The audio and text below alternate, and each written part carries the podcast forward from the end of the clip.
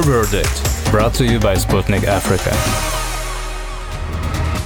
Hey everyone, welcome to the Afro Verdict podcast. As the COP28 is underway, this is a great opportunity to look at environmental issues on the continent. I'm your host, Victor Anakin, and today we're going to take a look at oil spills of various international petroleum companies in Africa and the impact this has on the local environment and local population. In the past few months, Shell has reported numerous spillages in the Niger Delta, with some incidents causing massive environmental damage and affecting the livelihoods of local communities. These spills have contaminated water sources, destroyed farmland, and left many people without access to clean water or food. Shell has claimed that most of these spills were caused by sabotage or theft, but local activists and community leaders have disputed these claims, accusing the company of neglecting its infrastructure and failing to properly maintain its pipelines. The Niger Delta is one of the most polluted places on Earth, with decades of oil extraction leaving a devastating impact on the environment and the health of local people.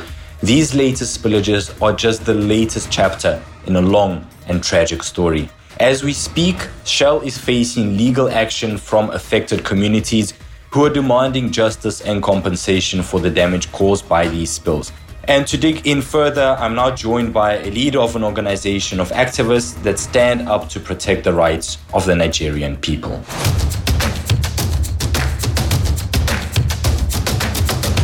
Welcome to Sputnik Africa uh, and to the Afro podcast. Thank you for joining us. It's a great pleasure and honor to have you join us today.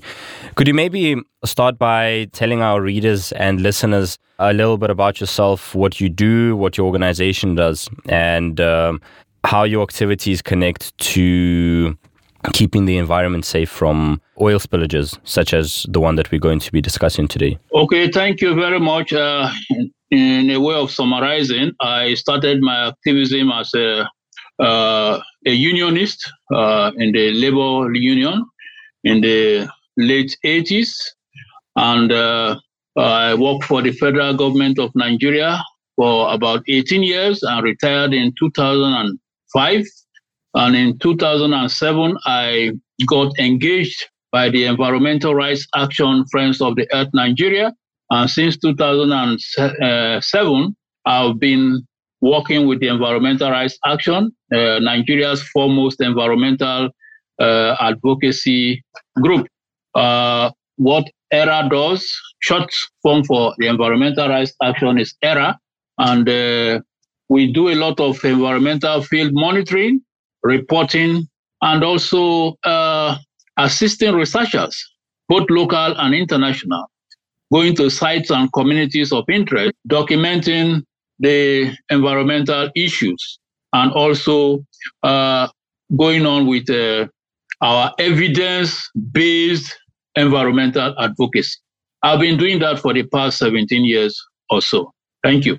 I am Alagoa Morris, a program director, a program manager of the Environmental Rights Action. I was employed as a program project assistant uh, later program uh, manager presently after being a project officer. Great. Mr. Morris, once again, welcome. Thank you for that detailed introduction. It's a pleasure to get to know you a little bit better in this way. Thank you. Tell me this oil spillage that was uh, perpetrated by Shell. Were you personally affected by the environmental damage caused by that oil spill? Well, of course, uh, uh, because I, I stay in the city, uh, I cannot say uh, personally my farm, my fish pond, or whatever was affected.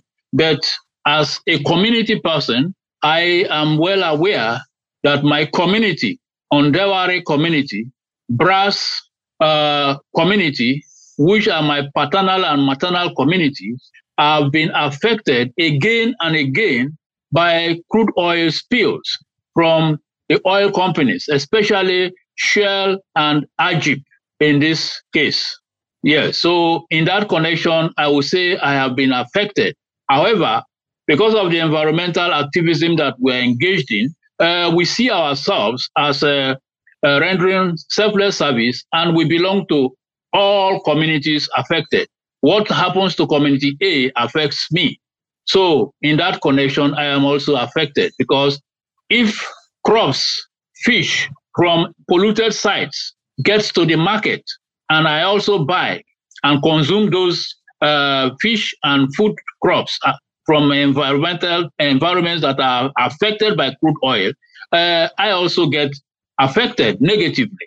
Uh, so in also that aspect, I am also a direct victim because the Niger Delta experts have said uh, has the lowest life expectancy in Nigeria, while it is uh, about 52, 51 in other regions of Nigeria. It is only just about 41, 42 in the Niger Delta. So I, being 63 years old now, I am like a living ancestor in the Niger Delta, where life expectancy is low. And all this is attributed to the oil industry induced pollution. We breathe polluted air, we drink polluted water, and we drink, we eat polluted food items. That's horrific, actually. That's terrible. I hope that these effects don't reach too far into the future and that uh, something will be finally done to stop these crimes, ultimately speaking. Tell me, and what is your assessment of the damage caused by Shell's oil spillages in the recent years? Yeah, let me tell you that uh, even before I came to join the Environmental Rights Action, it has been documented that instead of proper cleanup of oil spill impacted environment, Shell's agents often set such sites ablaze. Instead of cleaning up, they set the environment ablaze. And we have documented evidence. And since I joined, I have seen several sites that instead of carrying out cleanup and remediation, Shell agents, Shell being culpable, have been fingered for certain oil spill sites ablaze as a very wrong method of cleanup to hide their evidence. They fry and roast uh, sites that have been impacted by their crude oil spills. Uh, let me tell you, uh, even right now, there is a community called Ikarama. Ikarama is spelled I K A R O A M A. Not far from where I am now, where the community has re- recorded several oil spills, even right in the community. And about a year ago, in an environment where Shell said they have cleaned up and remediated over the years, somebody went to clear the elephant grasses there to prepare a fish pond and he stumbled on crude oil, raw crude oil oozing out from the ground. And when they informed me, as an environmental rights action representative, I went there with my colleagues. We called people from the community to clear other areas that have not been cleared of grasses and dug the ground. I went with media, of course, with TV and radio uh, uh, media outfits. We dug, and right in front of us, crude oil came out from the ground. And I reported the regulatory agency, the National Oil Spill Response and uh, the National Oil Spill Detection and Response Agency, NOSDRA, reached out to me and said, Morris, we have seen your report online. We would like to go to the field with you and share to confirm if what you have reported is true. I said there is no problem. And on a, on a certain day, I received a phone call from the director of NOSDRA that Shell was already in their office. I should come. So we go to site. I say, well, I'm good. Even though I have the staff meeting, Zoom meeting that day, I will sacrifice it and go. Lo and behold, we went to the site and we dug five places, cleared grasses and dug five places, and we saw crude oil in three of those five places.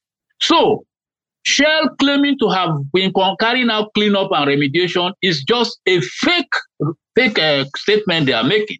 They have never cleaned up any site.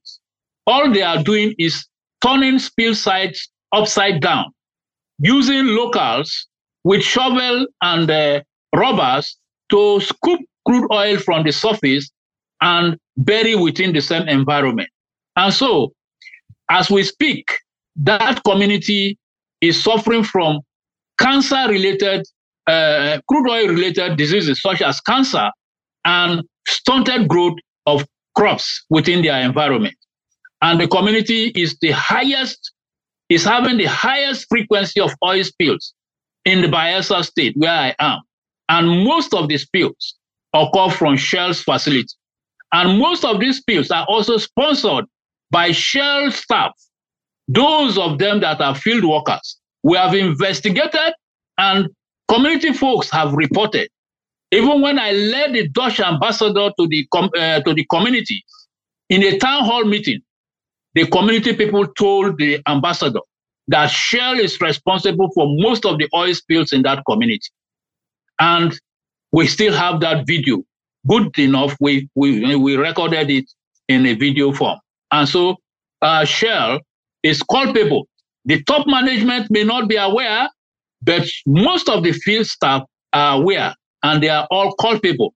Very unscrupulous staff of a Shell. Mr. Morris, I'm just thinking about it. It's you know the such situations take place around the world, and especially in areas that are um, now obviously they don't they're being exploited by these huge oil companies because the oil companies know that you know a common a regular citizen of Nigeria most likely won't have the means to to file a, a law case against a huge oil company such as Shell. And that's why which brings me to my next question. What do you think this neglect tells us about the manner in which these large oil companies operate on the African continent? I I will right away tell you without mincing word that there is regulatory capture in Nigeria.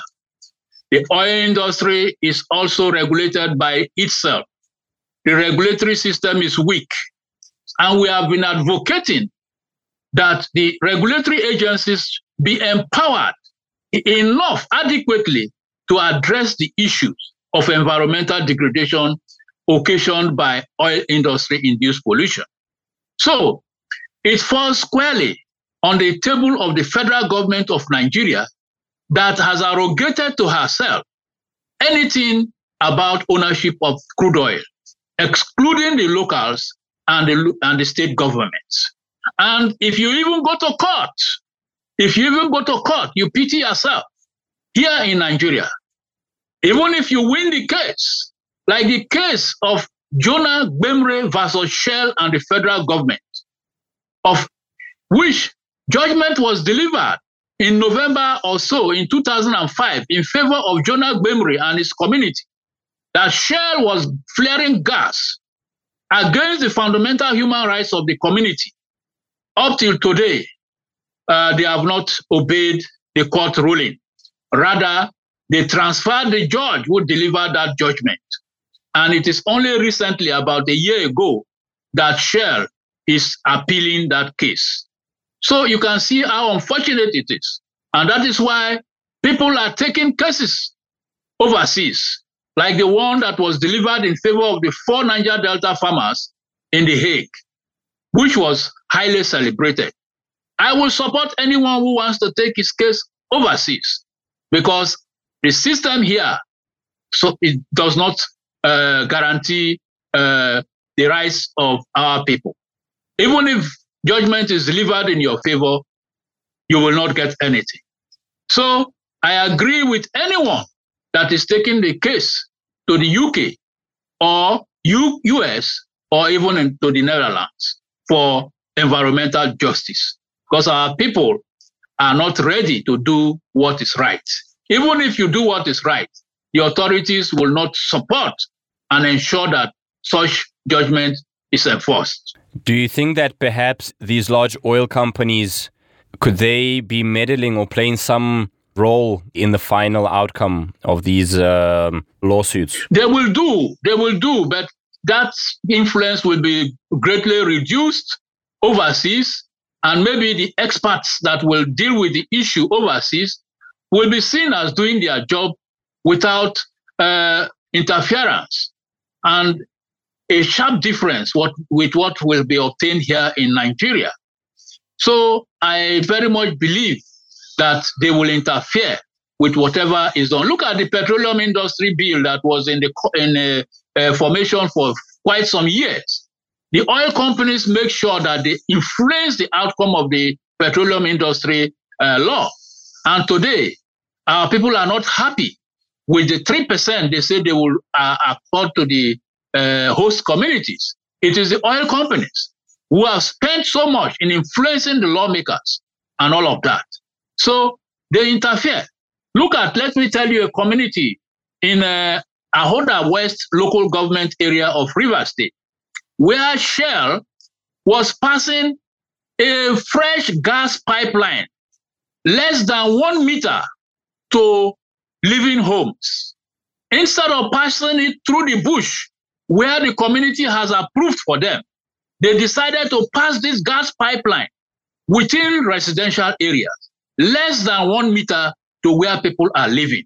And when some community people informed us and we went to the community and interviewed them, one of them who is working with the Shell sponsored cottage hospital in the community was sacked.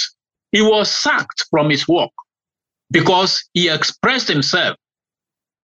He expressed disapproval of passing that pipe within the community and close to where people are living. They sacked that person from his work. You can see how Shell is influencing issues in our communities and trying to cause problems. The paramount ruler of the community I learned was the one who was given the contract to pass that pipeline. And he and his council of chiefs invited this man who spoke to us. And told his family to re- bring another person to replace him, that he has been sacked for talking to the environmental group. You can see that type of nonsense and wickedness. So we know that Shell has hand in that uh, sacking. They are carrying out divide and rule in our communities. Now, if that gas pipeline, if that gas pipeline in the years to come explodes, you can imagine what will happen, especially if there is a leakage and then somebody, a woman or a girl or anybody is frying anything by the side of the road. And it happens to be that the gas is leaking from that same spot, you can imagine the type of explosion that will happen and how lives and properties will be destroyed in that particular environment. We have all those reports. We reported, and Shell, in their usual way, went on air to say they are not carrying out any new gas pipeline lay, which is a very big lie. Unfortunately, we are in a system whereby reports like that are not followed up by regulators and by the government. So it is just there for now. They have had their way, they've laid the pipe to the flow station, and it is there. It's a huge story. I, I don't understand why it's not highlighted that much in the media, especially in Western media. It looks like they are putting effort into not bringing the global community up to date on this it's not right. People should know about these things. Look, since we were talking about courts, right? The High Court in London has ruled that thousands of Nigerians can sue Shell for breaching their right to a clean environment due to oil spills. Do you believe that the victims will be able to obtain compensation? Well, uh, I have read some time ago when I tried to go into law practice to, to study law, but I didn't conclude for one reason or the other that uh, the prophecies of what the court will say uh, is what is meant by the law. And so uh, it depends on the evidences provided and how the judges see the cases presented before them to come out with their rulings. So I believe if the evidences are strong enough uh, the plaintiffs will have justice. Yes, that is my belief. However, I agree. I'm, I'm so happy that the UK have agreed to hear cases from Nigeria and elsewhere from environmental degradation and environmental justice issues. Leigh Day, Lide was about taking up a case of this Ikarama community I mentioned that has the highest frequency of oil spills here. While they were going about their documentation, we heard that uh, they have been barred from taking on cases from here to the UK. So that issue was abandoned. I'm so happy now that the courts have allowed cases to be brought to the UK. So it is a welcome development. Any law firm that sees a good case that is supposed to be held there should take the cases there. Either it will be settled in court or it will be settled out of court. But if it is in Nigeria here, I I don't have the faith 100% for the judiciary here anymore. If I have any confidence, it is less than less than 20%. So in a more civilized climate, I think with the experts presenting their cases, and if the evidence is strong, I believe plaintiffs will have justice, not only for compensation, but for the restoration of the environment that has been damaged. That is more important to us in the environmental rights action. We are more interested in the sustainability of the environment. So any judgment that is delivered for only compensation and not uh, statements dealing with the protection of the environment or cleanup of the environment or to prevent further damage of the environment uh, is not holistic enough. So that is my take on it. Thank you. All right. Thank you very much, Mr. Morris. And uh, lastly, can you maybe update us on what is being done to help the locals who suffered from the environmental damage caused by Shell? Well, uh, a lot of a lot of the victims do not have the voice or the strength, the wherewithal to go ahead. But I know some are interested in justice, environmental justice, cleanup and compensation. Only uh, about three days ago, a paramount ruler of Peremabiri community, Peremabiri community in southern Niger local government area came to our office uh, in relation to two oil spills that happened uh, in October or so in his community environment from Shell's uh, Diebu Creek flow station environment. And uh, the, the JIV, Joint Investigation Visit report, indicated that it was caused by equipment failure. One of them, JIV, was not carried out because it was underwater incident. So now that the flood has receded, he came for some advice, and I advised him to write to the regulatory agents for them to follow up to do JIV on the remaining uh, spill point. Now, after that, they can also follow up to ensure that the environment is cleaned up and compensation is paid for their ponds and swamps that have been affected. And they agreed. So we are advising them on what to do. They have written the letter and submitted to NOSDRA. Uh, also, Ikarama community that I mentioned having the highest frequency of oil spills, uh, they've come to our office and twice uh, I have led them to a law firm in Port Harcourt, and I am telling you in confidence that the law firm has reached an agreement with them, signed power of attorney to carry on uh, issues relating to environmental justice, cleanup, uh, and related issues for the community.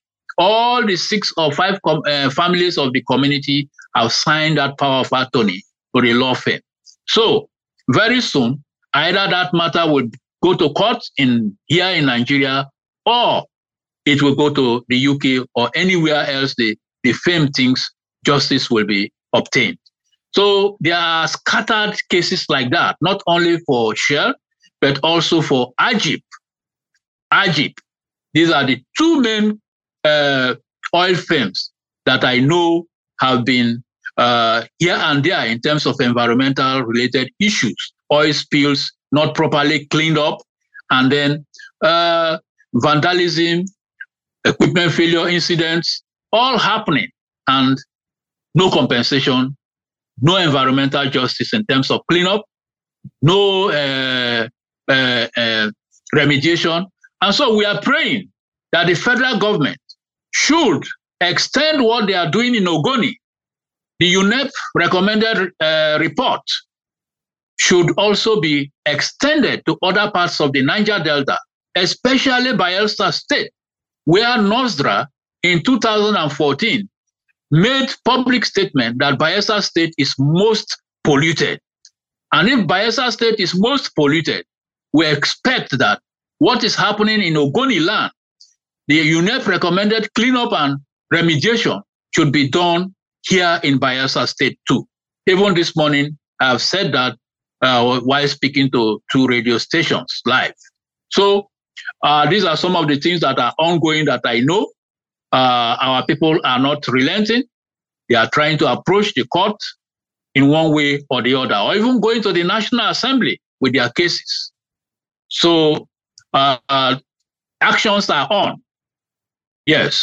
Well, Mr. Morris, thank you for joining me once again. Let's hope that those who have carried financial loss or, you know, have had health issues as a result of these environmental hazards find justice and will end up good and well. And like I said, thank you for joining me today. It was a great pleasure meeting you. It was a great pleasure speaking to you. And thank you for giving the due attention and light to these important issues. Thank you very much, sir. Yes, uh, thank you, Victor. I am really grateful having me on your platform. Uh, we are praying that the needful be done. As a matter of fact, uh, the oil companies are divesting. They are selling off their assets, as Agip has also done and sold their asset to Oando. Shell has also sold part of their, their asset to uh, ITO, and they are planning to sell more.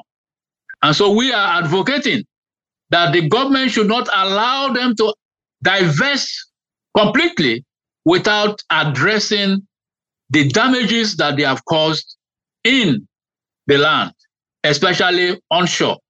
They want to run offshore to go and continue polluting offshore while they have not cleaned up their mess onshore. So, this is a critical issue. And those who are buying these assets should know that they are not only buying assets, they are buying both assets and liability. Both court cases, cleanup and remediation issues, they are all there. So if you are buying, the caveat is know that you are buying both assets and liability.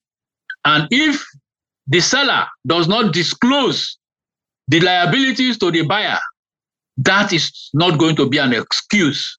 The buyer should be where. To ask the right questions, to visit the communities to ensure that they are buying assets. Otherwise, they should buy both assets and liability. They should not say, we were not there. We are not the ones who caused this pollution. No. You are buying up everything. And the federal government will be held responsible if they do not take this into cognizance and allow these polluters who have polluted onshore to run offshore to continue their pollution. Luckily, our organization, the Environmental Rights Action, we have been able to monitor them to the Atlantic Ocean. The 2011 December Bonga spill, we were in the ocean. The Chevron gas explosion off Koluama in January 16, 2012, we were in the ocean. And we've been going severally to ensure that we report what they are doing. Unfortunately, it is more expensive going to monitor this pollution in the sea. But the federal government should take all necessary efforts to ensure the protection of lives and property as regards oil industry induced pollution. Thank you for having me. I remain grateful.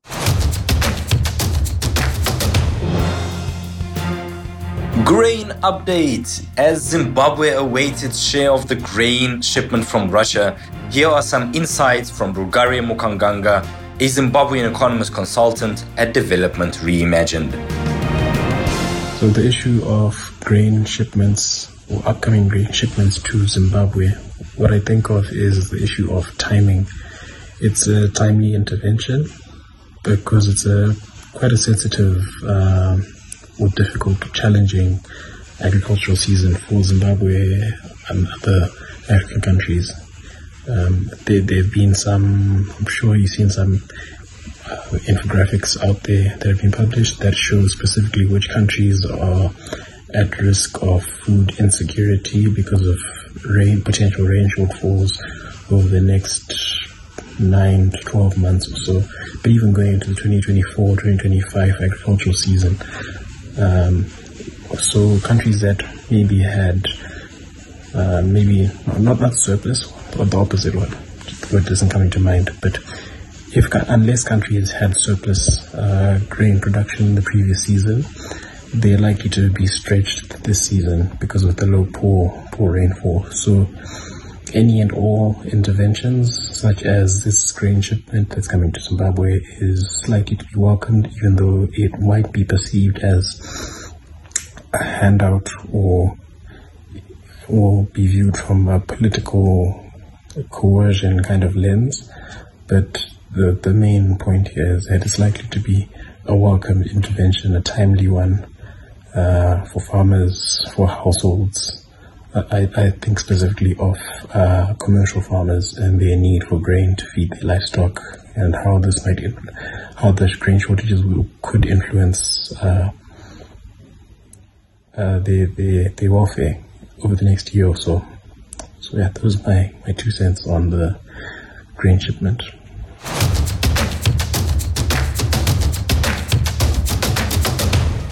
So stay tuned for updates on the Sputnik Africa Telegram channel and other socials. Likewise, you can find more Afro Verdict episodes on various podcasting platforms such as Apple Podcasts, Google Podcasts, Deezer, Pocket Casts, AfriPods, Podcast Addict, and Castbox. And that's a wrap up for today's episode of the Afro Verdict podcast. I hope you found our discussion interesting, but I'll see you next week.